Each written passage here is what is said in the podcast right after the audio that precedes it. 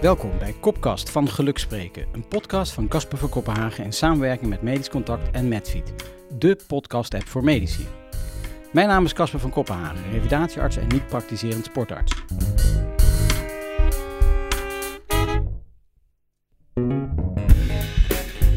De theatervoorstelling van Joris Luijendijk over zijn boek De Zeven Vinkjes triggerde mijn interesse voor het thema diversiteit en inclusiviteit. De medische wereld is allesbehalve divers of inclusief, waardoor we bijvoorbeeld niet aan lijken te sluiten bij onze patiëntenpopulatie met andere culturele en sociaal-maatschappelijke normen, waarden en problemen. We weten bovendien dat diversiteit in teams en organisaties leidt tot meer creativiteit, innovatie, werkplezier, welbevinden en dus een duurzame inzetbaarheid van het zorgpersoneel. De medische wereld moet verder in transitie, van een oorspronkelijk wit mannenbolwerk naar een diverse en inclusieve kleurschakering. Van dit thema heb ik als witte heteroman van 50 plus op voorhand weinig verstand. Dus ga ik de komende maanden op onderzoek uit en in gesprek met een aantal dedicated experts. In aflevering 5 van Kopkast over geluk, diversiteit en inclusie richt ik me nu op inclusiviteit. Hoe inclusief zijn we eigenlijk in de medische wereld voor mensen met een beperking en dan vooral voor collega's met een beperking? Ik ga in gesprek met Hugo Wijnen. Hij is klinisch geriater in het ziekenhuis Rijnstaten in Arnhem. En ik ga het gesprek aan met Soete Meertens, die u misschien kent van haar blogs voor Arts in Spe en van een eerdere opname in Medisch Contact. Zij is geboren met een neuromusculaire aandoening van onbekende origine. Beide zijn voor het algemeen rolstoelafhankelijk. Luister naar dit innoverende gesprek met Hugo en Soete. Welkom bij de vijfde aflevering alweer van Kopkast over geluk, diversiteit en inclusie. En uh, bij mij in de studio twee mensen dit keer. In deze gloednieuwe studio. Althans voor mij. Hij is al een jaar oud, maar hij is prachtig. Links van mij Hugo Wijnen. Goedemorgen allemaal. Goedemorgen, ja. En tegenover mij uh, Soetermeert. Hallo, goedemorgen. Goedemorgen. Uh, veilig uh, aangekomen hier in de Domus Medica. Voor jullie allebei geen onbekend terrein, heb ik uh, begrepen. Klopt. Ja, en um, nou, zullen we gewoon van start gaan met een uh, gesprek uh, over inclusiviteit. Want uh, de podcast gaat over geluk, diversiteit en inclusiviteit. En de reden dat ik jullie heb uitgenodigd is dat we te maken hebben met mensen die een beperking hebben en in het dagelijks leven. Maar dat kan ook een dokter overkomen. En in dit geval jullie. En dat verhaal wil ik hier graag ter berde brengen.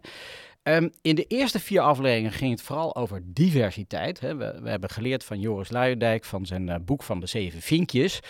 Uh, dat ik als witte heteroman van 50 plus toch wel heel veel privileges heb opgebouwd. En dat dat mijn, uh, ja, mijn loopbaan, die zo excellent is geweest, voor een groot deel bepaald heeft. Het was gewoon geluk, om het zo te zeggen. En dat hebben we gestaafd aan uh, goed onderzoek van de Universiteit van Amsterdam de Universiteit van Rotterdam. Chantal van Andel nam ons mee in de beoordeling van mensen met een migratieachterstand, achtergrond, laat ik het goed zeggen, een migratieachtergrond, die tijdens hun kooschappen minder beoordeeld worden dan hun mensen van de autochtone afkomst. Uh, vanuit Amsterdam uh, kwamen de cijfers dat er eigenlijk sprake is van een leaky pipeline af. Vanaf de scholierentijd dat mensen met een migratieachtergrond uh, stelselmatig achtergesteld worden, uitvallen en niet op de posities komen die wij, even kort door de bocht, wij witte hetero mannen en witte hetero vrouwen bekleden, ook in de zorg of juist in de zorg. Um, ik ga een en ander duiden in een volgende podcast uh, met uh, oud-cardioloog uh, Verwij uit Leiden, een mevrouw van de Surinaamse komaf, een, een, ja, een icoon op het gebied. En vandaag gaan we het hebben over inclusie. Maar dat is niet, want ik zie jullie al kijken, er liggen hier twee boekjes, de zeven vinkjes. Uitgever Pluim heeft het behaagd om jullie beiden een boekje cadeau te doen. Leuk, Dankjewel. dankjewel. Ja, ja. En...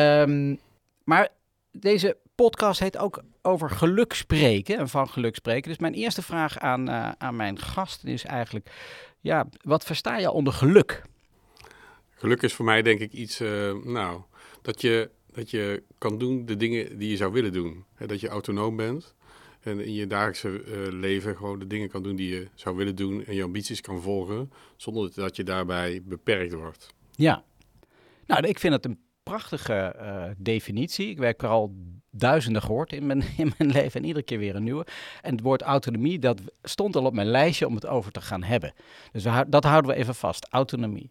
Soete, wat betekent geluk voor jou? Ja, ik sluit me in elk geval volledig aan bij Hugo. Maar ik heb er natuurlijk over nagedacht, want ik wist dat deze vraag gesteld zou Ja, worden. ja, ik had je, ik had je ingelicht. En, en ik dacht, eigenlijk is geluk voor mij vooral liefde. En dan bedoel ik liefde voor en van familie, vrienden en voor je medemens. Naar elkaar omkijken, klaarstaan voor een ander en voor jezelf. Zelfliefde hoort er ook bij. Poeh. Ja, Prachtig, autonomie en eh, liefde. Nou, ik, ik, eh, hè, we, we, zitten in de donkere maanden voor, eh, voor het nieuwe jaar, maar ik, ik, eh, ik, ik ga erbij stralen. Ja, en als je het nou de dag, want soms kun je dat heel makkelijk maken, hè, wat, als je de dag van vandaag een cijfer zou eh, mogen geven, Hugo. Een nul is, eh, nou, dat is je me- nou, de dag eh, wellicht dat je een ongeval eh, krijgt en 10 is de beste dag van je leven. Nou, ik zou mijn dag wel een 8 willen geven, ja. Een 8. Ja. Is dat een uitzondering bij jou of is dat... eh, Nee, ik, ik, nee, ik denk dat, dat ik ervaar mijn leven best wel als gelukkig. Eh, wat Soete ook zei, eh, nou geluk heeft natuurlijk ook te maken met, met je naasten. Hè? Dat, je, dat je je fijn voelt, dat je je prettig voelt. En dat er, dat er inderdaad ja, genegenheid is eh, met de mensen direct om je heen. Nou, dat, dat is echt ook een basale randvoorwaarde wat mij betreft. Nou, die ervaar ik dagelijks. Vandaag komen mijn kinderen weer thuis, die, zeg maar, in de, die elders studeren in, in de stad, zeg maar, aan de universiteit. Eh, en dan gaan we met z'n allen weer eten, dus dat, daar kijk ik al ah naar ja, uit. Het wordt dan wel een 9 denk ik zo, eh, of niet? En, Ja. nou, en, en ja, daarnaast nou, vind ik het leuk om hier eh, zeg maar ook een keer eh, iets te berden te brengen over, over hoe je, eh, ondanks een dwarslesie, zeg maar, goed kan functioneren in het dagelijks leven. Ja, nou geef je al wat weg van wat, wat jou is overkomen. Daar gaan we het zo over hebben. Ehm, een cijfer, een hardcijfer van de dag. ik denk een 7. Een 7. Ja. En is er een reden dat het geen 6 is en eh, ook geen 8? Nou, over het algemeen zijn mijn dagen ook best heel goed een 8, zoiets gemiddeld, denk ik. Maar ik ben vandaag wel erg moe. En dat is ook een van de dingen waar ik eh, zo nu en dan mee worstel. Dus eh, Ja, ja. passend bij je ziektebeeld. ja, zeker. Ja. Ja, Ja, waardeloos hè? Ja. heel Ja. waardeloos. Ja. ja, maar een 7 is toch, ja, het, de, de gemiddelde Nederlander geeft Hartstikke zichzelf zo'n 7,5. hè. We zijn echt een, een enorm gelukkig volkje. We lopen de hele dag te klagen, maar we zijn een van de gelukkigste volkeren ter wereld. Ehm, ik geef mezelf ook altijd een cijfer van de dag en dat is best spannend in deze tijden. Ik heb je volgens mij ingelicht dat ik redelijk uit de roulatie eh, lig eh, wegens ontembare migraines. Nou, ik zit hier vandaag, dat is, dan mag ik mezelf nooit meer een onvoldoende geven, want eh, die, waren, die onvoldoendes waren er deze week ook helaas weer. Ik heb toch wel een paar tweeën en drieën gehad. Hmm. Vandaag toch een 7. En dan denk ik, ja, en dan mag ik een gesprek opnemen met twee liefdevolle, autonome, functionerende collega's. Dan gaat het toch al snel richting, richting eh, de 8. Ehm, nou, kun je afvragen, waarom heb je het altijd over geluk? Nou ja, ik heb daar ook op gestudeerd eh, ooit. Ik ben eh, gepromoveerd op, de, op begrip kwaliteit van leven bij mensen met een dwarslesie. En, ehm en wielstil, rolstoelafhankelijk zijn, daar hebben we ook inspanningstesten bij gedaan. Dus ook fitheid en, kwaliteit van leven. En ehm, nou ja, een van de opmerkelijkste ja, resultaten van dat onderzoek wat ik, eh, wat, ik, wat ik heb gedaan, is dat de mate van beperking eh, eigenlijk niet van invloed is op de mate van geluk die je ervaart. Dus er zijn alle, allerlei andere eh, processen die een rol spelen, met name de psychologische factoren. En dat kun je van tevoren natuurlijk al bedenken voordat je het bestudeerd hebt. Maar de mens, wie je bent, hoe je denkt, hoe je in het leven staat, maar ook door wie je je omringd hebt en dat je een baan hebt, inkomen. Nou, dat is allemaal, het is multifactorieel bepaald, maar die zijn doorslaggevend. En dat we noemen we dan ook wel de disability paradox. Hè? Dus dat de mate van beperking niet uitmaakt voor je, ehm, voor je mate van eh, geluk. En even, even want het is hier toch mijn kopkast en ik zit hier gewoon therapie te bedrijven. Maar mijn, mijn week bestaat dus uit dagen dat ik me waardeloos voel, dat ik echt geen, geen eh, knip voor de neus waard ben. En een dag als vandaag dat ik me redelijk goed voel en eh, dat ik me eigenlijk weer gewoon wie ik ben voel. En ehm, dus ik heb me continu aan te passen aan, eh, aan dat moment. En omdat ik weet dat ik me ook goed voel, is het extra frustrerend als je je slecht voelt. En dat is wat eh, een van mijn eh, ervaringen is vanuit het onderzoek en ook daarna de, de gesprekken met patiënten. De mensen die een incompleet beeld hebben, dus die nog hopen op herstel, hopen op aanpassingen die het leven beter kunnen maken, die worstelen vaak meer met die levensgelukvraag. Ehm, er liggen nog dus de twee boekjes. A- afgestoft uit de kast over eh, kwaliteit van leven en eh, inspanningsfysiologie bij mensen met een dwarslesie. Maar dan gaan we naar- eerst maar eens even naar jullie toe, want ik noem al het begrip dwarslesie. Dat is in ieder geval, Hugo heeft dat al geïntroduceerd. Kun je iets vertellen over jouw, ja, dit even het kopje medisch bulletin. Oké. Kort en krachtig. Eh, ik ben in 1984 van een berg gevallen. Daarbij heb Toen ik was je ongeveer, hoe oud mag ongeveer? Hè? 17. Precies. ja. En ehm, ehm, toen eh, had ik, kreeg ik een eh, incomplete dwarslesie. eh, lumbale 3, lumbale 4. Dat wil zeggen, ja, een deel van mijn benen functioneren minder goed. En daardoor loop ik in het dagelijks leven met krukken. Of beweeg ik mij voort in de rolstoel. Ja. Voor lange afstanden. Ja, want toen ik eh, voorbereiding dacht van wie kan ik nou eens uitnodigen, gingen mijn gedachten terug naar de collegezalen. Je was een, eh, een vermaard figuur. Niet alleen omdat je op krukken liep, maar ook omdat je een geweldig aardige eh gozer was. Dat hoor ik altijd terug. Van ja, altijd vrolijk, altijd enthousiast. En je was een geziene gast binnen de SAMS-wereld. Dat is de geneeskundestudentenvereniging. Ehm, ehm, en ik wist eigenlijk niet dat je een, eh, een incomplete dwarslesie eh, beeld had, maar dat had ik wel eh, gegokt, om het zo te zeggen. Oké, Maar toen je 17 was, heb je dat ongeval gekregen, dus voordat je ging studeren. klopt. En ehm, nou ja, als het gaat over inclusiviteit, misschien is dat wel goed om te vertellen. Ik heb mij toen aangemeld. Nou, ik was aan het twijfelen wat ik zou willen worden of welke studie ik zou gaan doen. Ik zat op het VWO toen. En toen heb ik uiteindelijk, eh, ik twijfelde tussen medische biologie en geneeskunde. En uiteindelijk heb ik, eh, ehm, ja, die twijfel wilde ik toch wat meer helderheid in krijgen. Daar heb ik toen een hoogleraar gebeld, anatomie, eh, ehm, in de stad waar ik zou gaan studeren. Of wilde studeren. En toen heb ik aan hem gevraagd van, goh, ik heb het dwarslesie, ik loop met krukken, ik kan me best aardig redden in het dagelijks leven. Maar ik twijfel wel of ik bijvoorbeeld die sessies in de snijzaal, of ik dat allemaal red. Eh, hoe kijkt u daar nou naar? En toen eh, zei die hoogleraar, nou ja, als ik dit zo hoor, eh, ja, je hebt een dwarslesie, je loopt met krukken, dan lijkt me zeer onverstandig dat je de studie geneeskunde gaat doen. Ja, dat was een soort negatief, zeg maar, beroepsadvies, laat ik het dan maar zo Ja, zeggen. Ja. ja. Ja, maar dat heeft je niet ervan weerhouden om je toch in te schrijven voor die cursus. Nee, nou goed, ik zat natuurlijk een klein beetje in de puberteitsjaren, Ja. zeg maar. En dan ben je toch een beetje, ga je toch eh, loodrecht op adviezen in. Dus ik ben, dacht uiteindelijk van, goh, ik wil het toch heel graag doen. kwam ook door de ervaring die ik had gehad naar aanleiding van mijn dwarslesie. Eh, er zijn best wel een aantal dingen eh, misgegaan, zeg maar, medisch-technisch, Ja. in, in de periode rond mijn dwarslesie, zeg maar. En toen dacht ik, ik wil toch heel graag die geneeskunde gaan doen. Ik ga het gewoon proberen. Ik ga het gewoon doen. Ja.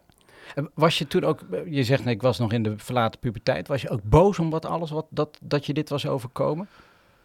Ehm, nou ja, er, er zat wel wat frustratie. Ik heb een incomplete dwarslezing. Ja. Ik ben niet helemaal optimaal ge- ge- van die berg afgehaald, zeg maar. Niet helemaal immobiliseerd, zeg maar, zoals dat zou moeten. Ik ben een aantal keer rechtop gezet rondom eh Ja, dus, we- welke berg was dat? eh, Hohe Tauren, ergens in Oostenrijk was dat. Oh, je zou toch verwachten, Oostenrijk, dat ze daar de top... ja, Maar dat is maar- verbeterd Ja, maar goed, in ieder geval ook bij foto's maken werd ik recht, rechtop gezet, zeg Ja. maar. Ja. Dus nou, er zijn best een aantal dingen misgegaan. Eh, ook overigens elders in Nederland nog. Maar eh, toen dacht ik wel, ik wil heel graag toch wel kijken of ik die studie kan doen en met mijn ervaringen zeg maar ten positieve kan eh, veranderen. Ja. En had je toen ook nog de hoop van het wordt ook nog beter? Ja, in het begin is dat wel heel raar. In het begin, als je een dwarslezen hebt, in het begin droomde ik ook dat ik gewoon weer kon lopen. Dan werd Ja. ik wakker en dacht ik, goh, ik kan gewoon weer lopen. En ik baalde enorm. Ik heb een half jaar klinisch gerevalideerd, zeg maar, in, eh in Hoensbroek, in de Lucas Stichting. En toen kreeg ik een week... De Lucas Stichting, dat is Ja. voor alle landen nog. Ja, nee, Ja, we ja. gaan even terug in de tijd. Ja, dat is heel lang geleden. Ja. Bijna 40 jaar. Eh, toen, ehm, ehm, en toen zei die fysiotherapeut tegen mij, ja, eh, je bent eigenlijk klaar hier. En ja, toen, dat- toen was ik er nog niet klaar, mee. voor. Ik Hmm. dacht echt van, goh, weet je, ik wil nog verder herstellen. En eh, nou, dat, is wel, dat, op dat moment was dat best wel frustratie, zeg maar. En dat- daar moet je ook echt wel mee dealen. En dat heeft natuurlijk ook wel een paar jaar, een aantal jaar gekost Ja. voordat ik zover was. Ja. Ja, want die focus ligt dan vaak op het lopen. Hè? Ja. Maar eh, je hebt ook vast nog andere uitvalsverschijnselen in je lijf ten gevolge van die dwarslesie. Autonome functiestoornissen, eh blaasdarm, om maar eens iets te noemen. Ja. Klopt dat? Of, ja. Ja, dat klopt. Ja. Eh, dus, dus ja, de- ook, ook daar moet je eh, een weg in vinden, zeg maar. Nou, ik- ook als het gaat om lopen, mijn, mijn schoenvoorzieningen, nou, daar heb ik ook eindeloos in, dingen in veranderd, zeg maar. Dus in de loop van de tijd zijn wel heel, heel veel dingen beter ook geworden. Als het gaat om aanpassingen en ook, eh, ja, ook mijn eh, blaas- en darmfunctie, dat, dat vergt ook enige aanpassing. Dat lukt allemaal prima, maar Ja. dat, dat is wel iets waar je rekening mee moet houden. Het is niet alleen maar het lopen, inderdaad, zeker. Nee, nee, dat dacht ik nog even. Oké, mooi kort samengevat. Eh, dus negatief studieadvies gekregen. Ja. Nou, eh, halleluja, dank u wel. Zit, anders had hij niet een top eh, klinisch geriater gezeten als je dat niet terzijde had geschoven. Hadden we al gezegd dat je in Rijnstaten Arnhem werkzaam bent? Hadden we het nog niet gezegd? Nee, Nee. Ehm, Soete, jij bent student geneeskunde. Ja. En we kennen jou van jouw blogs. Eh, ik kreeg er gisteravond nog een van jou binnen. Eh, vond ik wat van, dus dat hebben we dan weer. Ja, moet je hem niet sturen. Nee, maar eh, hartstikke leuk. En eh, je hebt al een keer in de podcast van Medisch Contact gezeten. In het Mhm. voorjaar, als ik me niet vergis. Maar nog even kort samenvattend waarom jij hier aan tafel zit. Ja, goede vraag. Ehm, omdat het leuk is, sowieso. Maar ik, eh, ik ben geboren met een neuromusculaire aandoening van onbekende aard. Dus onbekend heeft geen naam, we weten niet wat het precies is. Eh, dus dat was op jonge leeftijd van vijf of zes jaar dat ik klachten kreeg van niet mee kunnen komen met gym op school en zeuren als ik moest wandelen. Nou, en toen na een aantal jaar veel naar de huisarts, uiteindelijk toch naar een neuroloog geweest. En toen bleek op MRI dat er toch ja, een hele duidelijke spierzwakte in mijn armen en benen aanwezig was en is. Ehm, en dat lijkt sindsdien wel stabiel. Ehm, al moet ik zeggen dat ik wel de afgelopen jaren me enorm heb aangepast. Ook heel veel dingen in mijn leven nu anders aanpak dan vijf of tien jaar geleden. Dus dat verandert ook wel weer in elke levensfase. Dat herken ik ook wel eh, uit Hugo's verhaal. En eh, ik ben derdejaars geneeskundestudent nu in Utrecht. Ja. Ehm, en heb ook een andere studie gedaan, biologie. Dus ik zie wel veel parallellen met Hugo's verhaal. Wel grappig. Omdat ik dacht, ja, geneeskunde, dat moet ik niet gaan doen.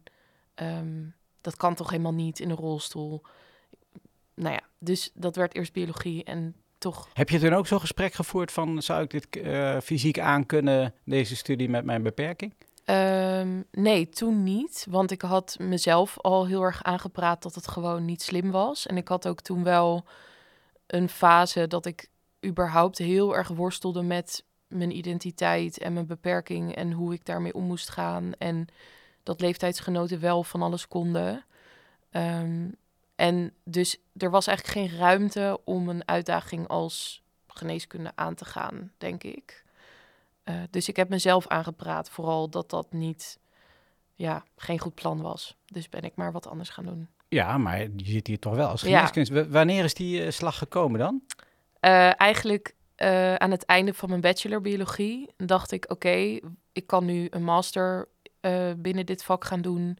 Maar ik kan ook mijn geneeskunde kriebels die al 10, 15 jaar in mij zitten, toch nog gehoor geven en me aanmelden. En toen dacht ik, ik doe voor spek en bonen mee aan de selectie. Ik zie het wel. Ik leg er niet te veel druk op voor mezelf. Mhm. En toen kwam ik binnen en toen dacht ik, ja, dit wil ik eigenlijk gewoon heel graag. Dus let's do it. Ja. Alsnog. ja, en nu ben je drie jaar verder. Je Ja. loopt kooschappen, want daar schrijf je over. Ja. eh, over je taferelen die zich daar plaatsen. Bij de huisarts heb ik eh, gelezen. Onder andere. Ja. en nou heeft Hugo zo'n nare ervaring van eh, dat er iemand tegen hem zegt, maar ja, dat kun je niet. Mhm. Heb jij eh, die ervaring ook? Ja, zeker. Ja. Ja. Wil je daar iets over delen? Ja, zeker. Ehm, ik heb bijvoorbeeld, eh, nou, er zijn binnen de opleiding heel veel mensen die mij ondersteunen en die mij helpen eh, met ja, het goed doorlopen van, of doorlopen of doorrollen van de opleiding. Ehm, Want maar jij zit het grootste deel van de gedag in je rolstoel, ja, toch? klopt. Ja, Ja. thuis niet. Thuis loop ik alles. Met krukken? Of, Eh, eh, nee, zonder krukken. Ik heb een heel klein huisje, dus dat kan ik allemaal zonder hulpmiddelen. is dat ook ehm, aangepast huis? Nee, nee, het is een toevallig begaande grond, maar niet aangepast. Studentenhuisje. Met, eh, Maar je met- kan je overal vastgrijpen als het nodig is. Als het, ja, precies. Ja, ja, ja zeker. Ehm, maar Maar, je buiten, rolt, ja, ja, ja, ik onderbreek je, maar je rolt door het ziekenhuis. ik rol door het ziekenhuis. Ja. ik heb een rolstoel met een aangedreven, met een soort mo- aan- en afkoppelbaar motortje erachter. Ja. Die ik zelf in en uit mijn auto kan tillen. En zo verplaats ik me dan de hele dag. Ja, dus je gaat in je auto, student, in de auto naar, je, naar het ziekenhuis toe, Ja. eh, rolt in je, in je Rolstoel eruit. Ja, en dan doe je je witte jas aan. Ja, Ja. ja. Ja, dan ben je, zo. ze kennen je. Ja, ze Toch? herkennen mij alledaagsbeeld. uit duizenden. Ja. Ja. Want Hugo, jij kwam, kom- komt hier binnenlopend op je krukken, maar je hebt ook een rolstoel bij de hand. Zeker. En eh, zeker in het ziekenhuis zit ik ook de helft van de tijd in de rolstoel. Ja, gewoon Ja. voor langere afstanden doe ik dat ook. Stel je hebt een poliochtend, dan zit je dan, haal je de patiënten op uit de spreekkamer? Ja, maar in een trippelstoel vaak. In een trippelstoel. Ja. Ja. Ja, Eh, Voor de mensen die niet weten wat een trippelstoel is, wat is een... Ja, dat is een stoel met wieltjes die je makkelijk kan voortbewegen, zeg maar, door te trippelen, door die aan te duwen met je benen, zeg maar, Ja. met je voeten. Ja. Dus de, de, hè, de, de spiergroepen die het nog doen in je benen, die zet je dan in om, Ja, eh, om makkelijk te Correct, ja. Nou, ja. Maar ik vroeg eigenlijk of je... eh, de- Er zijn heel veel mensen die je helpen, maar Oh ja, eh, ja. heb je ook al wat tegengas gehad? Ja, dus eh, ik heb ook een gesprek gehad, bijvoorbeeld met iemand van de opleiding, eh, omdat ik eh parttime kooschap wilde gaan lopen. Maar misschien dat we daar straks nog even. Nee, gooi het eruit. Oh, nou goed. Ehm, eigenlijk was een van mijn obstakels, goh, ik moet kooschap lopen, dat is dan fulltime en dat is dan vaak 50 uur of zo in de week. Dat weet ik nu al dat ik dat niet trek. Ehm, dus dacht ik, ik moet goed met de opleiding in gesprek of, of het mogelijk is om dat parttime te doen. En eh, dat stond ook in de onderwijs- en examen, examenregeling van dat is in principe iets, parttime kooschap, wat de opleiding aanbiedt in uitzonderlijke situaties. Dus heb ik daar een beroep op gedaan en eh, gesprek gehad met iemand die daarover ging, die dan groen of rood licht moest geven daarvoor. En die heeft mij ja, eigenlijk heel erg ontmoedigd om überhaupt dit vak te gaan doen. Vertelde, hè? Ehm, Met, joh, eh, jij kan toch ook helemaal niet fulltime werken later. Dan kun je helemaal geen specialist worden. Dat, ja, dat kan je helemaal niet. En ook zonder dat er gevraagd werd naar, goh, hoe zie je dat zelf? Was, was het geluid, ja, dat, het kan gewoon niet. Punt. En, en uiteindelijk werd wel gezegd van, je moet het zelf weten, maar ik ben wel in dat gesprek aardig geïntimideerd over dat het helemaal niet een optie is om dokter te worden überhaupt. Ja, maar ja, wij schrikken daar natuurlijk van. Want Ja, het is, we, ik. eh, we schrijven 2023. Eh, nog steeds wordt die dokter dus gezien als de, de alwetende, maar ook almachtige en altijd beschikbare eh, dokter. ja. Maar je zit hier ook nog steeds, dus je hebt niet geluisterd. nee. Nee. Tuur- tuurlijk niet. nee, omdat ik gelukkig ook mensen om me heen heb die eh, al arts zijn. Eh, een hele goede vriend van mij bijvoorbeeld, die heeft mij uiteindelijk ook aangemoedigd om toch deze studie te doen. Want die kent mij met alles wat ik wel niet kan. En die zei, ja, als jij dit wil, dan zie ik echt wel mogelijkheden om met aanpassingen toch de studie te doen. Ja. Dus niet op de gewone doorsnee manier zoals iedereen het doet. Nee, op jouw eigen manier. En ja, dat En heeft me doe je dat nu? Doe je het part-time eigenlijk? Of? Ik, heb, ik, heb, ik ben net klaar. eh, en ik heb inderdaad part-time is dan vier dagen in plaats van vijf. Ja, ja, ja. Dus dat is ook wel bijzonder. Ja. Maar ik heb het part-time kunnen doen. Ja, Ging het goed? het ging best heel goed. Ja. Zeker. Ja, je zei dat je moe was, maar dat is omdat dat bij je ziektebeeld hoort en niet omdat je afgepeigerd van de kooschappen bent. Vul Beide, ik nu wel. ja. Beide. Ja, ik heb nu net vakantie en dan voel ik wel dat er heel veel vermoeidheid van de afgelopen maanden ook uitkomt. Ja. Ja. Eh, En toets je dat dan bij je collega's, studenten, hoe die erbij lopen? Nou, niet zo. Niet zo. Nee, dat denk ik. Denk je dat je moeier bent dan zij? Ja, zeker. Oké. Ja, dat denk ik wel. Ja. Ja, nou ja, ik, ik moest denken, Hugo, wij zijn een beetje van dezelfde generatie. Toen ik kooschappen ging lopen, had ik twee vrouwen in mijn eh, zitten. En die waren allebei al verpleegkundigen, volgens mij. En die hadden kinderen. En die wilden ook parttime kooschappen doen. Dat, waren, dat zouden de eerste zijn in Utrecht. Dat hadden ze geregeld met z'n tweeën. Gedurende drie jaar samen optrekken en, eh, en, en die baan delen. Nou, super hip en happening. We hebben het over 1842 toen ik die kooschappen liep, zeg maar. Maar het tumult wat dat teweeg bracht. eh, en dan met name ook bij de vrouwelijke medisch specialisten in het UMC Utrecht. Ik ben er toen dood van geschrokken, want ik dacht, ja, dat is toch de enige oplossing. Dit zijn, het waren ook nog alleenstaande vrouwen, dus ze hebben de zorg voor kinderen en willen dokter worden. zijn geweldige dokters ook eh, geworden. Maar de weerstand eh, die zij voelen, die voel ik dan nog steeds. Wat zitten we 30 jaar later hier? dus we zijn daarin no- vast dingen opgeschoten, maar eh, ook weer niet. Dus het is goed dat we dit laten horen. En dat eh, mijn eh, advies zou zijn richting de studiebegeleiders, is dat we als we inclusief willen zijn, dat dat niet alleen geldt voor gender, voor migratieachtergrond, maar ook voor de fysiek en de mentale vermogens van mensen. We zijn geen ubermensje dokters. Uiteindelijk hebben we gewoon goede bevlogen mensen nodig die op enige manier een bijdrage leveren. Dit is mijn private mening. Hugo, vind jij er wat van als je dit hoort? Nou, ik, ik wil. Nou, ik denk dat er zeker nog uh, dat soort sentimenten zijn of dat soort ervaringen zijn. Ik wil ook wel een, een positief tegengeluid laten horen. Ik zeker, denk dat, ja. Daarvoor heb ik je uitgenodigd, want jij zit hier toch maar mooi aan tafel. Je hebt het gefixt. Ik, uh, ik ben in 2003 begonnen in het Rijnstraat in Arnhem. En uh, bij binnenkomst was ook meteen duidelijk dat ik niet fulltime ging werken. Dus ik ben toen drie dagen in de week gaan werken. Dat werd volledig ondersteund. en ik heb bijvoorbeeld een ruimere werkkamer gekregen. Ik heb op een gegeven moment was er sprake van wat overbelasting toen, uh, van, mijn, van mijn handen en mijn armen met name. Toen uh, nou, heeft de werkgever een spraakherkenning geregeld. Uh, ik heb een soort hersteltraject toen ook gedaan. Dat heeft de werkgever ook gefaciliteerd. Dus ik ben op, op tal van manieren, in ieder geval door mijn werkgever, heeft echt, Rijnstaat heeft echt mogelijk gemaakt dat ik inmiddels al twintig jaar werkzaam ben. En uh, ook nog graag tien jaar doorgaan, zeg ja, maar. Hè? Wat dus... geweldig. Dit is goed te horen. Ja. En jij houdt dat vol, zeg je, door ja. de, de, steun van de werkgever, maar ook meedenken in praktische oplossingen. Want we zijn natuurlijk nogal praktisch. Ja. Uh, en je werkt drie dagen in de week? Dat, dat deed ik. Ja, ik wou zeggen, je zei dat je... Ja, en uh, nou goed, op een gegeven moment toen ik zeg maar tijdelijk uitviel, of in ieder geval minder ging werken vanwege overbelasting, toen zei die bedrijfsarts tegen mij, ja... ik vind, ik vind drie dagen al best wel veel. Misschien moet je wat minder gaan doen. Uh, ook hier ben ik weer loodrechter ingegaan. Ja. Ik werk inmiddels uh, vier dagen in de week, of eigenlijk vier en een halve dag in de week.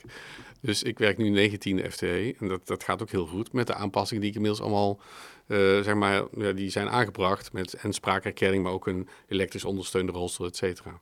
Ja. Ja, dus, dus eigenlijk gaat het, als, als je de voorzieningen hebt, kan er echt heel veel, denk ik. En ja. meer dan mensen denken.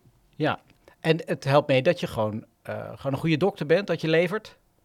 Ja, dat is natuurlijk ook belangrijk. Hè? Dat, dat, uh, je moet wel, uh, ja, ik, ik ben zelden ziek geweest, zeg maar. Ja? Uh, we houden het een paar keer een echte acute pielonefritis, want dat, daar ben je kwetsbaar voor.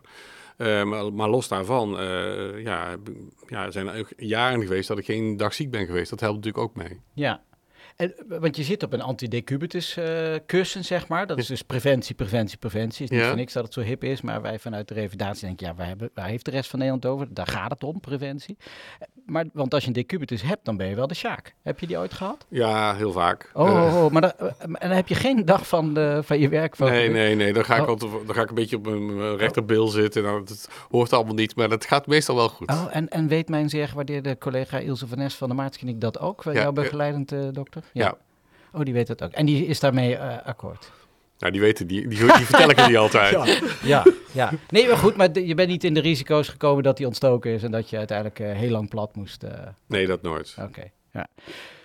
Hoopvol, Zoete, om te horen dus uh, dat er werkgevers zijn, Rijnstaten ziekenhuis, we zeggen het nog maar even een keer, die meedenkt dat je het volhoudt. Dus dit is ook een beetje, dit is ook een beetje de, we willen hier ook hoop creëren. Ja, zeg maar, ik heb, dat... maar ik heb ook heel veel hoopvolle verhalen en ervaringen, absoluut. Ja. ja. Want je bent nu een tijdje kooschap aan het lopen. Je zei, ja, ik merk toch wel dat is even iets anders dan studeren, toch? Ja. Waar je voor het grotendeel zelf je tijd bepaalt. Ja. Nu wordt jouw tijd bepaald. Ja, ja. Hoe, je hebt de huisartsgeneeskunde gedaan? Ja, en uh, longziekte, vaatchirurgie en polyinterne. Ja. Van alles. Ja. ja. En wat vond je het zwaarst? Oeh, um, ik denk de eerste maand, dus bij de longziekte was dat. En dat was niet per se vanwege de longziekte, maar omdat het zo wennen is. En dat geldt voor elke co. Ja. Um, er komt zoveel op je af. Je ziet opeens heel veel ellende in een hele korte tijd. Uh, hoe ga je daarmee om? Dat is sowieso al pittig. Um, en ja, bij mij heeft dat dan veel meer fysieke impact ook. Uh, waardoor ik de eerste twee weekenden, drie weekenden gewoon alleen maar thuis op bed lag uit te rusten. Te puffen, ja. ja. Dus even geen sociaal leven. Nee, nee, dat heb ik ook echt van tevoren al allemaal geblokt in mijn agenda. Van ik, ik, waarschijnlijk ga ik dat niet trekken. Ik heb vooral mijn vriend gezien in die periode. Aha. Um, en af en toe een vriendin en heel veel uitrusten. Ja. ja. Dus de meest gunstige factor bij kwaliteit van leven is het uitzoeken van een goede partner. Hè? Dat, uh, dat, roep, dat, heb ik ook geroepen tijdens mijn, tijdens mijn, verdediging. Het staat er allemaal niet in, maar het is wel zo. Zorg dat je een liefdevolle partner hebt. Heb ik ook en daar hebben we geluk mee. Hugo, herken je dat van dat sociale leven uh, wat onder druk heeft gestaan meer dan je bij je collega's hebt gezien tijdens je opleiding? Want je stapte heel snel naar dat je geriater was, maar daar zit nog echt een hele tijd tussen waarin je toch eigenlijk, ja, je, bent hebt ook interne gedaan, nee, ga ik vanuit, en loop je op je tandvlees. Um, nou, laat ik zo zeggen dat ik heb, uh, die, wat betreft die kooschappen, omdat je voortdurend in een andere setting zit, zeg maar, dat maakt het ingewikkeld, want je moet elke keer opnieuw even wennen en kijken hoe het allemaal loopt. En uitleggen. Ja, en, en, en dat, dat is best lastig, zeg maar. De studie zelf, omdat daar voortdurend dezelfde structuren zit, maakt niet zoveel uit. Je werkt uiteindelijk ook niet. Maar die kooschappen zijn een beetje ingewikkeld, omdat je elke keer in een andere setting zit. En, en um, ja, natuurlijk heb ik ja, uh, ook best wel. Uh, nou ja, het was een intensieve periode, dat zeker. Zeker heel kunde en interne waren best wel was intensief. maar nou, dat, is, dat heb ik wel gered. Maar dan is het inderdaad zo dat je wat minder sociaal actief bent, dat klopt. Ja, nou zitten we, hè, ik zit helemaal niks uit te lokken, Hugo. Je zit hier voor het positieve verhaal, maar we zitten ook in de weken na de enquête van medisch contact over grensoverschrijdend gedrag. Uh, nou kan ik mij zo voorstellen dat je wel eens een opmerking naar je hoofd hebt geslingerd gekregen van of een patiënt of een collega. Uh, die gaat over, ja, word ik door u behandeld of zo? Kun je daar iets nou, ik, ik, ik, ik denk zelf dat patiënten in zijn algemeenheid, uh, die zien aan mij dat ik, uh, zeg maar, uh, beperkt ben. die zien ook aan mij dat, dat ik ook patiënt ben. Ik heb meer dan de gemiddelde dokter aan de andere kant van de, de, de gesprekstafel gezeten in de spreekkamer, zeg maar. Hè. Ik ben natuurlijk heel vaak patiënt geweest ook. Ja. En, en, dat merken mensen. er is altijd wel, nou, een zekere nieuwsgierigheid, zeg maar, van wat is er aan de hand. Vragen mensen wel eens, wat heeft u? Ja, uh, en heel vaak zeg ik dan ook heel kort. En, uh, maar dat levert soms ook wel weer perikel op als je zegt, goh, ik heb het dwarslesie. Ja. En dan voelen mensen zich zo, toch soms ongemakkelijk. Oh, ik heb maar een verkoudheidje, ja. nee, maar, maar in zijn algemeenheid is er, ja, dat zeg ik heel vaak, maar dat heb ik al heel lang. Dat, dat, dat daar functioneer ik prima mee. Dat roep ik er dan meteen achteraan om de ongemakkelijkheid weg te nemen, zeg ja. maar. Dus heb je een soort standaard riddeltje dat niet te veel tijd kost, want je hebt ook niet de eeuwige tijd. En, maar dat ze toch dat je iets van jezelf hebt laten zien. Ja, zonder, zonder dat mensen zich oncomfortabel gaan voelen, zeg maar. Want dat, dat lok je uit. Je zegt, ik heb een dwarslesie punt. Dan denken mensen, oeps. Ja. Vaak. Ja. Herken je dat al in de ja, spreekkamer? absoluut. Ja, zeker ook de vraag van, goh, wat heeft u dan? En uh, eerst vond ik het wel grappig of interessant als patiënten dat vroegen. Maar het is ook heel erg zoeken naar um, wat geef je weg? Hoeveel professionele afstand bewaar je daarin? Terwijl die ervaring die ik als patiënt heb ook juist heel makkelijk voor verbinding met de patiënt zorgt. Meteen als zij zien dat ik in een rolstoel de zaal inrol, is er een soort erkenning van: oh, hey, jij begrijpt ook hoe het is om afhankelijk te zijn. Uh, dus dat is heel mooi, maar ook soms zoeken van ja, wat vertel ik nu? Ik zeg dan ja, ik heb een spierziekte, maar al heel lang inderdaad. Of uh, ik heb er wel mee leren leven. Nou is dat ook helemaal niet altijd waar. Maar om toch een soort uh, af te bakenen wat je dan weggeeft. Ja. ja. Ja. je kan moeilijk gaan zitten huilen daar ook in die spreekkamer. Van nou, ik heb het echt nog veel erger dan u. Zeg. Maar, hè? maar ja. zou je af en toe misschien ook wel eens willen? Nou, ik heb wel uh, een aantal keer, nee, niet gehuild, dat niet. Uh, maar wel verteld over mijn eigen ervaring. Mm -hmm. Omdat ik voelde dat dat op dat moment van toegevoegde waarde was voor het gesprek met de patiënt. Werd dat gewaardeerd? Ja, enorm. Ja. En, dat werd, en ja. na afloop had je een goed gevoel daarover? Um, ja, op zich wel. Maar het, weet je, ik heb ook nog zo weinig ervaring dat ik nog aan het groeien ben in hoe vaak doe ik dat? Vind ik dat prettig? Uh, maar op dat moment was dat instinct en heb ik het er maar gewoon ingegooid. En dacht ik, ja, ik denk dat het wel een van toegevoegde waarde was. Ja. ja. Hugo, uh, het heeft vast ook je, je loopbaan uh, beïnvloed. Uh, als je van afstand kijkt, hè, ja, waarom zou je geen geriater worden? Dat is een prachtig vak. Is er een reden dat je voor geriatrie gekozen hebt in een ziekenhuis? Um, nou, eigenlijk wilde ik internist worden. Ja. dus, en um, ik heb nou ja, met name in de periode dat ik zeg maar, de opleiding geriatrie bestaat uit twee jaar interne geneeskunde, daarna een jaar uh, psychogeriatrie en volgens twee jaar geriatrie. Maar in mijn vooropleiding... Veel leuker dan interne geneeskunde natuurlijk. Ja, ga door. In mijn vooropleiding interne geneeskunde, toen wilde ik, uh, toch dacht ik, ik wil graag internist worden. En toen uh, heb ik dat ook met mijn opleider besproken. En die zei, ja, dat, dat is misschien wel wat veel van het goede. Uh, uh, misschien is, is, geriatrie toch een veel beter idee. En toen kwam, nou, daarna ben ik een... een ja, dus, dus uiteindelijk blij, ben ik bij zeg maar geriatrie gebleven. Maar die, die ambivalentie was wel in die vooropleiding. En, maar goed, ook daar was het weer van, goh, je hebt een handicap, zou je dat wel doen? Zo'n dynamische ja. baan, zeg maar. Ja. Nou, maar ik heb uh, misschien een slecht beeld bij de geriatrie, maar ik denk dat de mensen denken van nou, dat is, zijn oudertjes, dat gaat allemaal gematigd tempo. Is dat ook zo? Nou, toen ik begon, denk ik wel. Uh, we hadden in uh, 2003 waren er in de trein zaten 50 spoedopnames per jaar, zeg maar. Ja.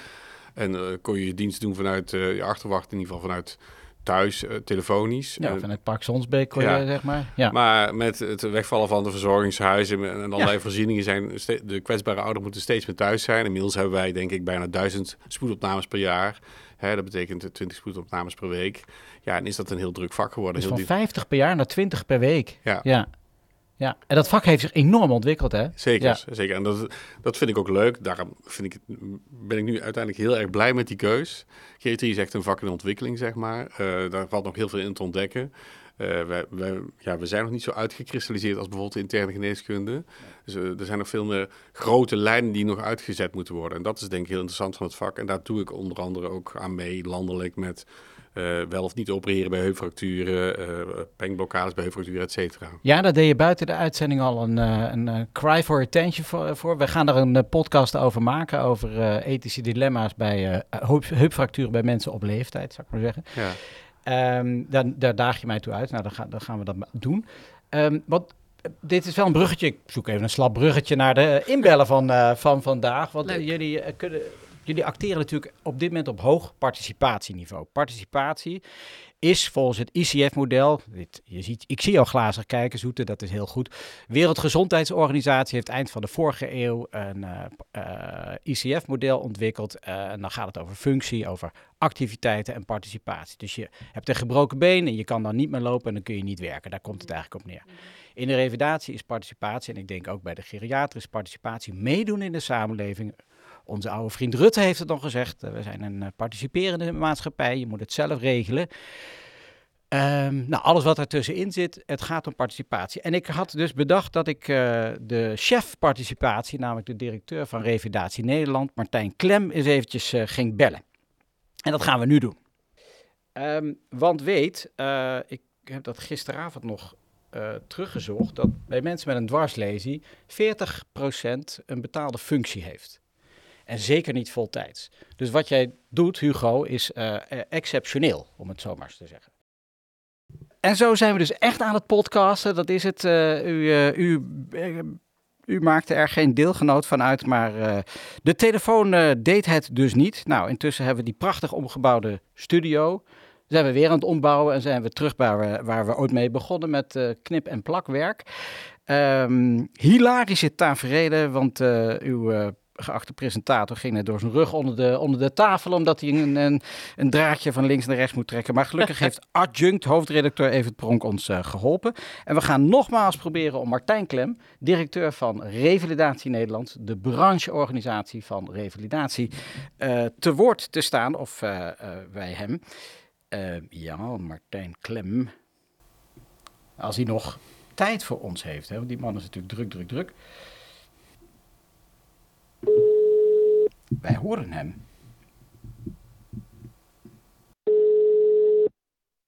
Martijn Klem. Martijn Klem, je spreekt met Casper van Kopenhagen. En je bent... En hoor je mij? Ja, ik hoor jou. Hoor je mij? Mm, dat is mooi. Ik hoor je uitstekend. Ja, want we hebben even de studio moeten ombouwen om uh, toch jou uh, in, de, in de studio te krijgen. En bij mij uh, is Hugo Wijnen.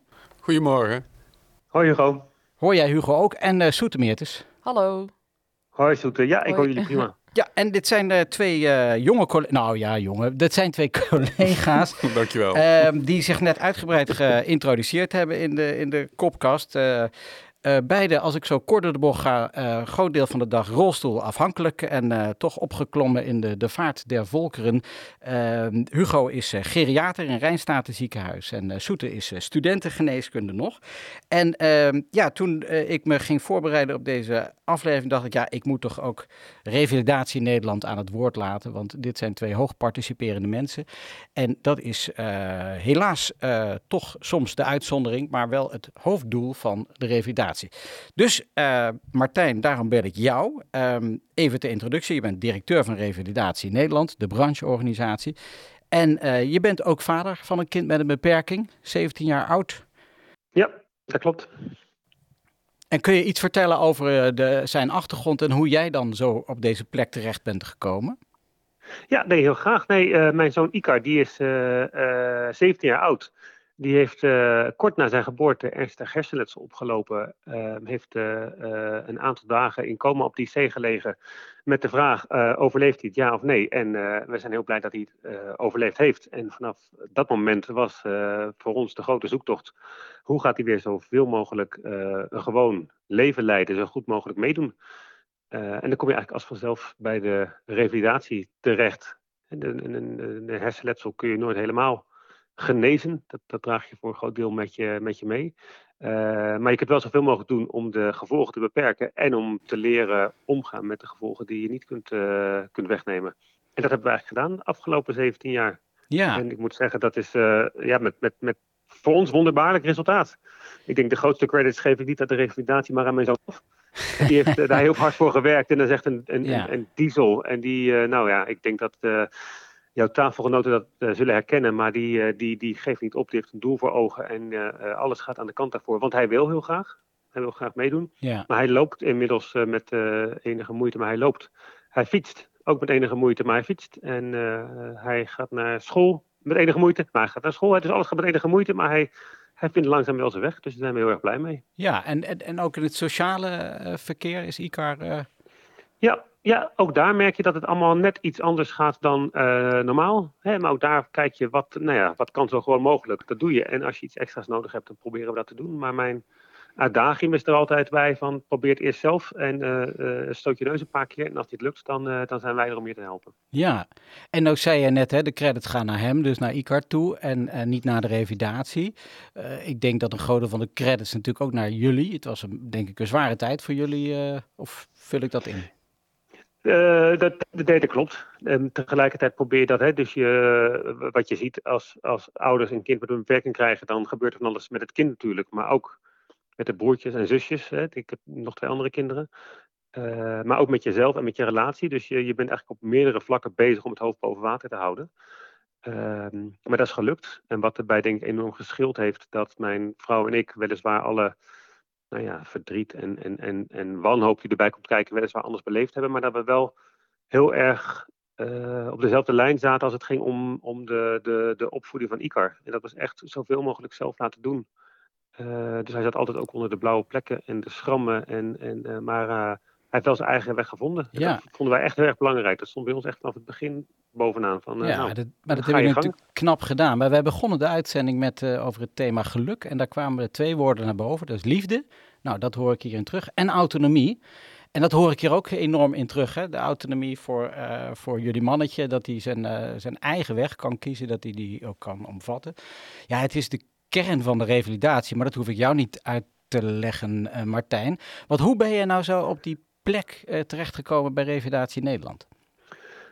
Ik ben helemaal niet opgeleid of opgegroeid in de zorg, maar dankzij hem. Wij waren lid van de patiëntenvereniging voor mensen met lichamelijke handicap en die zocht op een gegeven moment een, uh, een directeur. En ik stond op dat moment op een soort kruispunt in mijn carrière, dat is inmiddels een jaar of 15 geleden. En ik dacht, nou laten we eens kijken wat het is. En dat bleek een hele leuke professionele club te zijn, nou, waar ik uh, dacht een bijdrage aan te kunnen geven. Uh, dus dat heb ik acht jaar met heel veel plezier gedaan. En na die acht jaar ben ik overgestapt naar Revalidatie Nederland. Dus eigenlijk met dezelfde drive en dezelfde dossiers, maar niet vanaf de kant van de patiënten. Maar echt vanaf de kant van de, nou ja, de mensen die de zorg leveren, de, de revalidatiecentra en de ziekenhuizen. Ja, want en wat is jullie grootste opdracht voor de komende tijd bij, bij Revalidatie Nederland? Nou, onze grootste opdracht is, wij vinden, wij denken dat wij als revalidatie een hele belangrijke rol spelen in het, in het leven van heel veel mensen. ik was net wat terughoudend in, de, in onze bijdrage in het leven van mensen. Maar wij proberen echt mensen zodanig te ondersteunen dat ze, dat ze weer zelf dingen kunnen doen. Dat ze kunnen meedoen, dat ze, dat ze zelfstandig keuzes kunnen maken en die keuzes ook kunnen uitvoeren. Dat betekent ook dat wij niemand beter maken. Hè. Mensen die komen bij ons binnen met of een dwarslesie of een, of een aangeboren handicap of wat dan ook. Die kunnen we vaak niet wegnemen, maar we kunnen wel kijken wat er nog wel mogelijk is. Nou, en dat kijken wat er wel mogelijk is, dat zie je helaas bijzonder weinig in de Nederlandse gezondheidszorg. Dus wij proberen mensen echt, nou ja, ondanks rolstoelgebondenheid of cognitieve problematiek of een combinatie daarvan of wat dan ook, te kijken wat kun je nog wel? Hoe kun je weer aan het werk gaan? Wat wil je bereiken? Uh, uh, hoe kun je nog wel op je kleinkinderen passen? Zelf eten koken, noem het maar op. Uh, en dat klinkt misschien weinig spectaculair, maar in de praktijk is dat wel wat, nou ja, gezorgd voor wat jij net noemde, liefde en geluk. Je hebt niet alleen een, een, een hartklep die weer gerepareerd is of een, een tumor die weg is genomen, maar je zorgt er ook voor dat je echt weer nou ja, mee kunt doen als mens. En dat vinden wij heel belangrijk. En onze grootste opdracht is, hoe kunnen we ervoor zorgen dat het overeind blijft in de komende jaren? Want er wordt natuurlijk stevig bezuinigd in de gezondheidszorg. Stevig gekeken, wat, wat, nou ja, waar, waar zetten we op in? Met minder mensen en meer patiënten. dus minder, minder personeel en meer patiënten. En uh, ik denk dat onze opdracht is om te laten zien dat wij van, van grote meerwaarde zijn in het leven van veel mensen. Ja, ja. De, heb jij uh, nog vragen voor mijn uh, gasten overigens? Nou ja, waar ik heel ehm, benieuwd naar ben, is ehm, hoe zij die, um, zeg maar, de, de, de, grootste obstakels die zij zijn tegengekomen. En om het niet te negatief te laten eindigen, maar vooral hoe zij, hoe zij zelf, maar ook met ondersteuning van wie zij die obstakels hebben weten te overkomen. Of zeggen, hebben weten te overwinnen. Nou, um, in de periode dat ik zeg maar al werkte, uh, was ik een jaar of tien werkzaam. En toen heb ik uh, nou, meer last gekregen van mijn handen door overbelasting. En nou, toen ben ik echt nadrukkelijk door mijn werkgever, het Rijnstaten ziekenhuis, uh, geholpen om met allerlei zeg maar voorzieningen en aanpassingen om uiteindelijk toch weer volledig actief te worden. En daar ben ik nadrukkelijk in ondersteund. Um, dus in mijn werkzame leven heb ik echt heel veel zeg maar, zeg maar, hulp uh, ervaren van mijn werkgever om dat te realiseren. Ik denk dat uh, ja, tijdens mijn opleiding heb ik het vooral zelf gedaan en gewoon met veel doorzettingsvermogen, denk ik. En als ik daar nog wat over mag zeggen, ik denk dat reflectief dat ja, heel veel mensen, als je, als je dwarslezen hebt of in de rolstoel zit, dan kijken, denken mensen meteen, goh, die zal wel minder kunnen, zeg maar. En ik denk dat in plaats van meteen een oordeel klaar hebben en dat zeg maar als vaststaand feit aannemen, dat het goed zou zijn om uh, te kijken waar dan wel de mogelijkheden liggen of met welke aanpassingen een en ander wel mogelijk is. En ik denk dat als de mensen, ik heb een, paar mensen benoemd, zeg maar, of ervaringen benoemd waarin dat zeg maar niet helemaal goed ging. Uh, rondom mijn opleidingstijd. Ik denk als, als, als, toen in die tijd al mensen open stonden van... goh, uh, interessant dat je hier wil, dat je die opleiding wil doen. Wat heb je daarvoor nodig, zeg maar. Hè? Als, als dat het gesprek is, dan krijg je een heel ander gesprek... en dan krijg je een heel andere houding van, van mensen om je heen. Ik denk dat dat heel erg belangrijk is. En ik vind wel dat dat steeds beter aan het worden is. Maar er, daar is zeker ook voor Revalidatie in Nederland... maar ook voor binnen de zorg denk ik nog wel een wereld te winnen. met name in opleidingsland, denk ik... Uh, ik heb de indruk dat werkgevers wel wat verder zijn. Maar goed, ik heb met name een heel positieve ervaring wat dat betreft. Ja. ja. En Hugo, als ik misschien ja, even een volgvraag waar ik, waar ik zelf altijd wel mee worstel is. Hè, want, want stap 1 is denk ik de meest logische en daar focust iedereen op. En dat is zeg maar ook de, de, de, de, de fysieke en praktische oplossingen. Hè, hoe zorg je dat je überhaupt naar je werk kunt komen? Wat ik om me heen zie, helaas vaak, is toch ook een, een, een gevoel van van eenzaamheid, van alleen doen. Hè? Even gekoppeld aan wat we net zeiden over, over nou ja, liefde, geluk en, en, en nabijheid. Ik weet niet of jullie het daarover gehad hebben, maar waar ik wel benieuwd naar ben van wat, wat kunnen mensen doen om voor ervoor te zorgen dat jullie niet alleen ook met een rolstoel het uh, gebouw binnen kunnen rijden, maar jullie ook echt deel van het team voelen? Of is dat überhaupt geen issue bij jullie? Ja, ik heb dat nooit als een issue ervaren, zeg maar. Uh, um, dus eh, bij mij speelt dat in ieder geval minder. Uh, ik, nou, ik heb ook heel lang gedaan alsof ik geen handicap had. Zeg mhm. maar. Ik ben heel veel met krukken gelopen. Hè. Dus ik heb niet heel veel in die rolstoel gezeten. Zeker niet in mijn opleidingstijd. Uh, ik denk wel dat, als, dat het misschien wel idee zou zijn... Uh, ja, om, ja, dat je met, met mensen in dezelfde situatie in gesprek gaat van... Goh, welke oplossingen zijn er nou? Ik denk wel dat dat zou kunnen helpen.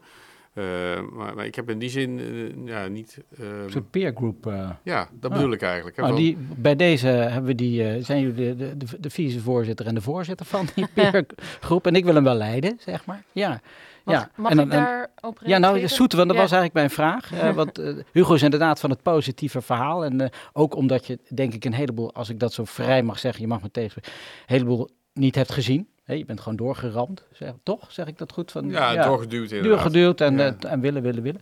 Zoete, hoe, hoe kijk jij daarnaar? Nou, ik denk dat eh, een van de dingen waar ik heel erg mee geworsteld heb, is inderdaad die eenzaamheid.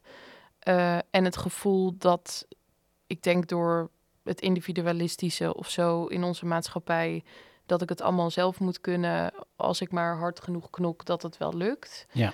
Ehm, maar toch erachter gekomen dat een beetje hulp af en toe heel fijn is en heel belangrijk. Eh, En durf je dat te vragen?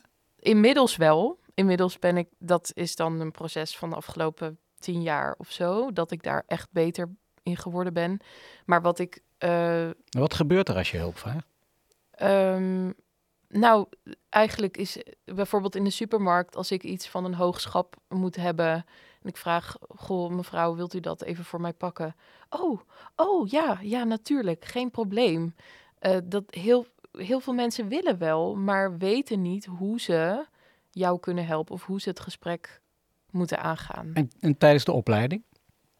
Hoe vraag je dat? Ehm, waar ik dat vraag? Ja, Of- vraag je het ook aan je nou, medestudenten? Ehm, ik ben nu wel, eh, heb nu wel een soort systeem voor mezelf met een rolstoel die aangedreven is dat ik heel veel zelfstandig, eigenlijk alles zelfstandig kan. Dus dat ik die hulp niet noodzakelijkerwijs op de opleiding hoef te vragen. Ehm, maar ik probeer dat wel bijvoorbeeld tijdens kooschap te doen en aan te geven waar mijn grens ligt. En dat ik zeg, joh, dit of dat, die taak kan ik gewoon niet op me nemen. Dus kunnen we daar samen een andere oplossing voor verzinnen.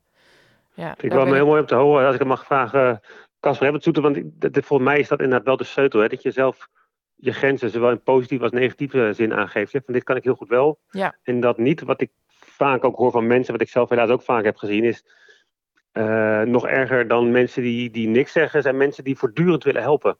Ja, dat, dat, dat, eh, ik sprak eh, een paar Oh. weken geleden een jongen die ging altijd in een rolstoel naar een concert. Hij zegt, ik word helemaal gek van. Ik word zeker drie keer per uur, zegt iemand, wat goed dat jij hier ook bent. Ja, zegt, ik word er helemaal gestoord van. En, Ja. en dat heb je nog liever dat mensen je negeren en dat je om hulp moet vragen, denk ik. Of niet? ja. ja, dat is een lastige balans. Want eh, er zijn natuurlijk ook fases waarin je het heel moeilijk vindt om, om hulp te vragen, maar het eigenlijk wel wil accepteren. En dan kan het heel fijn zijn dat iemand het aanbiedt. Maar over het algemeen is het toch een intern proces en moet je zelf moet dat vanuit jezelf komen en moet je zelf om die hulp gaan vragen. Ja, dus het advies zou wel zijn, vraag om hulp. Ja. Vraag om hulp en ook aan de omstanders eh, toch wees niet bang om wel te vragen naar goh, lukt het? Hoe gaat het met jou? Kan ik iets voor je betekenen? Dat laatste kan Ja. ik wat voor je doen. Ja. ja.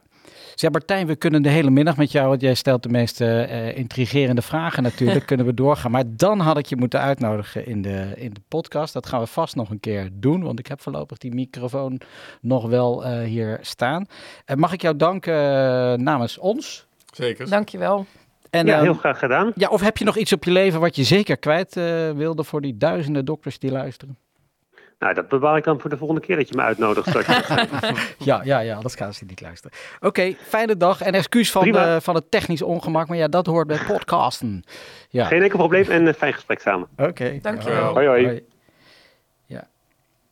Ja, wat eh, de- hebben jullie allebei met de revalidatie eh, te maken gehad eigenlijk? Zeker. Ja. Even kort, ja, de, van Hugo W. wist ik het al. eh, Ja, be- zeker. eh, hadden we, was al voorbij gekomen, dokter Van Nes van de Maartenskliniek. Ja. En natuurlijk in de acute fase, eh, diep in de, in de bossen van eh, Limburg.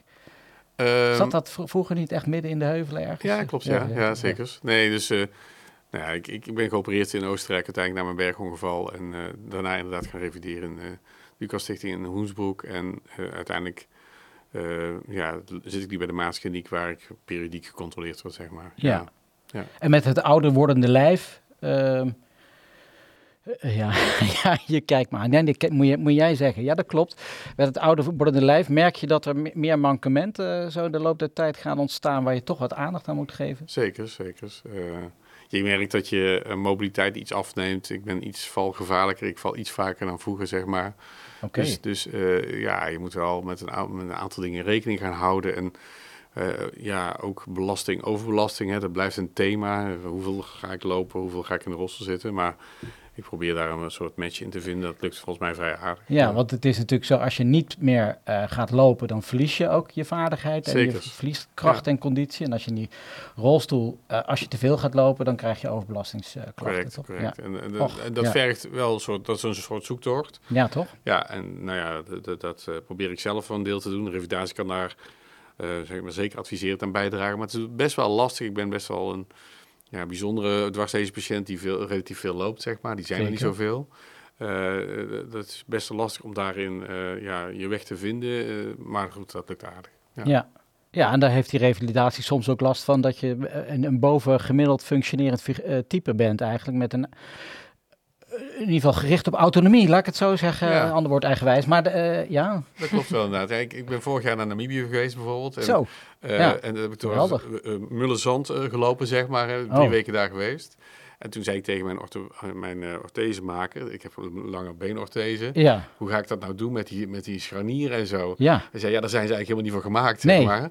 Dus eh, uiteindelijk eh, heb ik... eh nou, Heb je een UTX of heb je... nou, het, het is zo'n lange beenorthese. Ja, ik weet niet oh, ik zie hem. Ik zie Ja? hem, ja. ja wat, ja, een, ja. wat een vakjargon, joh. Ja, Dat, sorry, ja, maar, dat, maar ja, we zitten hier een medische podcast. Maar eh, heb- heeft hij het overleefd? De, sto- de, Ja, zeker. de Ik- zandstorm ja, van ik- Namibië? Ik heb daar eh, eh, over die orthese heb ik uiteindelijk een soort panty getrokken, Ja. zeg maar, om te zorgen dat, dat, Ja. dat het zand er niet in kwam. Ja, dat is Dus- leuk. Dat is het leuke van het, van het vak. We, we gaan het nog een keer over revalidatie eh, hebben. Maar eh, Soete, heb jij eh, goede ervaringen of ma- minder ervaring met, met, met de revalidatie, Ja. oh, absoluut. Dat heeft Welke- echt Welke- mijn... Oh, Nee, nee, nee. Het heeft gewoon alles veranderd voor mij. Een revalidatietraject heb ik nu vijf of zes jaar geleden gehad. en waar heb je dat eh, gelopen? In het UMC Utrecht. In het UMC In het Utrecht. UMC Utrecht. Dat was wel helemaal op eigen initiatief, want ik had nooit van een dokter of specialist gehoord van, goh, je hebt een chronische beperking, eh, daar kun je ook bij de revalidatie Ja.